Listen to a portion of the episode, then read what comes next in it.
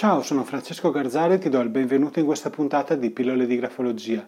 Oggi parliamo dei sette aspetti della personalità proposti da Ursula Avel Aleman. E allora, iniziamo!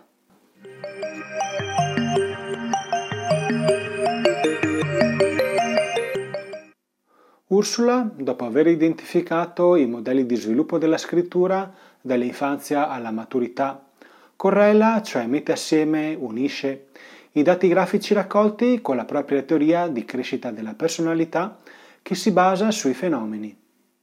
Questa sua teoria combina assieme sia la parte della struttura che descrive una personalità a diversi livelli, detti anche strati, costituita da sette diversi aspetti sia un processo di sviluppo dall'infanzia alla maturità, con una relazione sempre di questi sette aspetti che diventa sempre più complessa e articolata.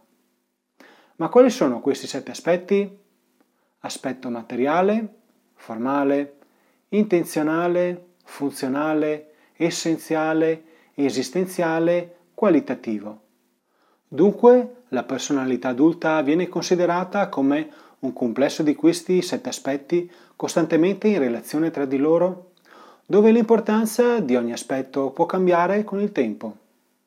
Naturalmente, quando tutti questi sette aspetti si mantengono collegati bene, la personalità risulta sana ed equilibrata. Al contrario, invece, se uno o più aspetti sono disturbati, si in presenza di malessere. In questo caso, occorre rafforzare gli aspetti sani e puntare sulla volontà della persona. Però è da notare che in questa prospettiva l'intera personalità non viene considerata malata, ma è malata solo la parte che riguarda aspetti deboli. Questo modello di crescita della personalità mostra uno sviluppo che parte da tratti innati, cioè da tratti che abbiamo con noi fin dalla nostra nascita che guidano e in un certo senso determinano il nostro sviluppo verso funzioni più elevate che hanno una sempre maggiore possibilità nella libera scelta. Quindi in questo percorso si aggiungono sempre nuove caratteristiche personali che aumentano la complessità nel riuscire ad integrare tutti gli elementi che alla fine portano a raggiungere l'autorealizzazione. Precisiamo subito che i primi tre aspetti, ovvero materiale, formale e intenzionale, li ritroviamo nella fase 1, cioè dell'infanzia. Il quarto, ovvero il funzionale, lo ritroviamo nella fase 2, cioè nella pubertà. Gli ultimi tre aspetti, ovvero essenziale, esistenziale, qualitativo, li troviamo nella fase 3, cioè nell'adolescenza. L'aspetto materiale comprende qualità e abilità innate che sono essenziali per la vita e basilari per la sopravvivenza. Stiamo parlando di vitalità, affettività, sensibilità, immaginazione, intelligenza e forza di volontà.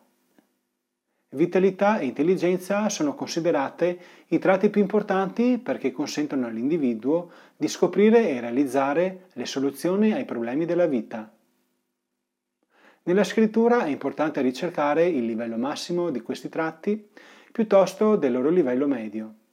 Questo per far notare allo scrivente i propri potenziali nascosti che può realmente raggiungere. Questo aspetto di ricercare il livello più alto e farglielo notare è l'unico che determina tutta la sua crescita e la sua autostima perché ad una persona gli si può insegnare a potenziare una qualità ma non ad acquisirla da zero. L'aspetto formale è indice di temperamento, cioè di come una persona si comporta e reagisce nelle varie situazioni, ovvero il tipo di stimoli, della loro elaborazione, del prodotto dei pensieri e dei sentimenti. In questo aspetto sono considerate la stabilità delle esperienze, la spontaneità o la riservatezza, l'influenzabilità o l'autonomia, la profondità ed originalità di elaborazione l'attività o la passività o la reattività, la profondità o la semplicità degli effetti e dei sentimenti. Ursula, per la valutazione di queste caratteristiche, consiglia l'uso della tipologia di Lessen. L'aspetto intenzionale descrive come una persona si relaziona, si rapporta e si adatta all'ambiente, descrive la sua abilità nell'acquisire il proprio spazio orientandosi dentro i limiti del suo mondo. Questo aspetto intenzionale viene utilizzato per valutare come la persona si rapporta con gli altri, quindi se si pone in modo invasivo o in modo rispettoso. La sua disponibilità ad accettare le idee altrui e la conoscenza del proprio percorso. In pratica questo aspetto orientativo consente di comprendere lo spazio soggettivo che lo scrivente acquisisce. L'aspetto funzionale riguarda solo lo stato di equilibrio attuale di una persona che è passeggero. Perciò qui non si tiene conto delle caratteristiche costanti come per esempio i tratti di personalità, ma si osserva l'equilibrio biofisico e il ritmo personale, cioè se la persona è in grado di controllarsi secondo la propria volontà e necessità, con i suoi tempi e i suoi ritmi, oppure se risulta bloccata, forzata, repressa, in lotta, disorientata, fuori controllo o disintegrata. Disturbi di questo aspetto sono naturali nella pubertà e nell'adolescenza, ma possono rimanere e riapparire in qualsiasi fase della vita. Se questi disturbi sono evidenti, sono indice di una situazione non funzionale e non di uno specifico problema. In questo caso, questa situazione non funzionale richiede un cambio sostanziale di atteggiamento. L'aspetto essenziale è l'insieme di talenti, motivazioni, interessi, tendenze, atteggiamenti emotivi ed umori di una persona. Comprende tutte le caratteristiche e tutti i tratti speciali che costituiscono l'essenza dello scrivente.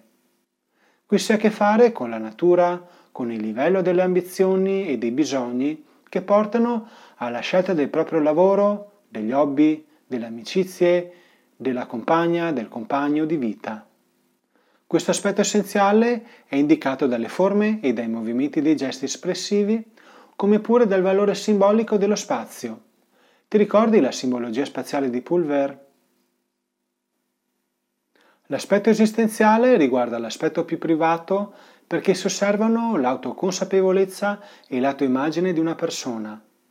Quindi si tratta di una conoscenza di se stessi del sentimento del proprio valore e della propria importanza, dell'essere diversi dagli altri, quindi l'essere originali, con una propria identità, oppure all'attaccamento a norme, ad aspettative, a modelli esterni, a dei sogni e a delle disillusioni. L'aspetto qualitativo è un riassunto, un quadro che riassume e sintetizza l'intera personalità e che comprende l'accettazione di se stessi, l'equilibrio interiore, l'empatia e le potenziali disponibilità, la maturità, la profondità, la consapevolezza, l'integrità, la soddisfazione e l'identità distinta e originale.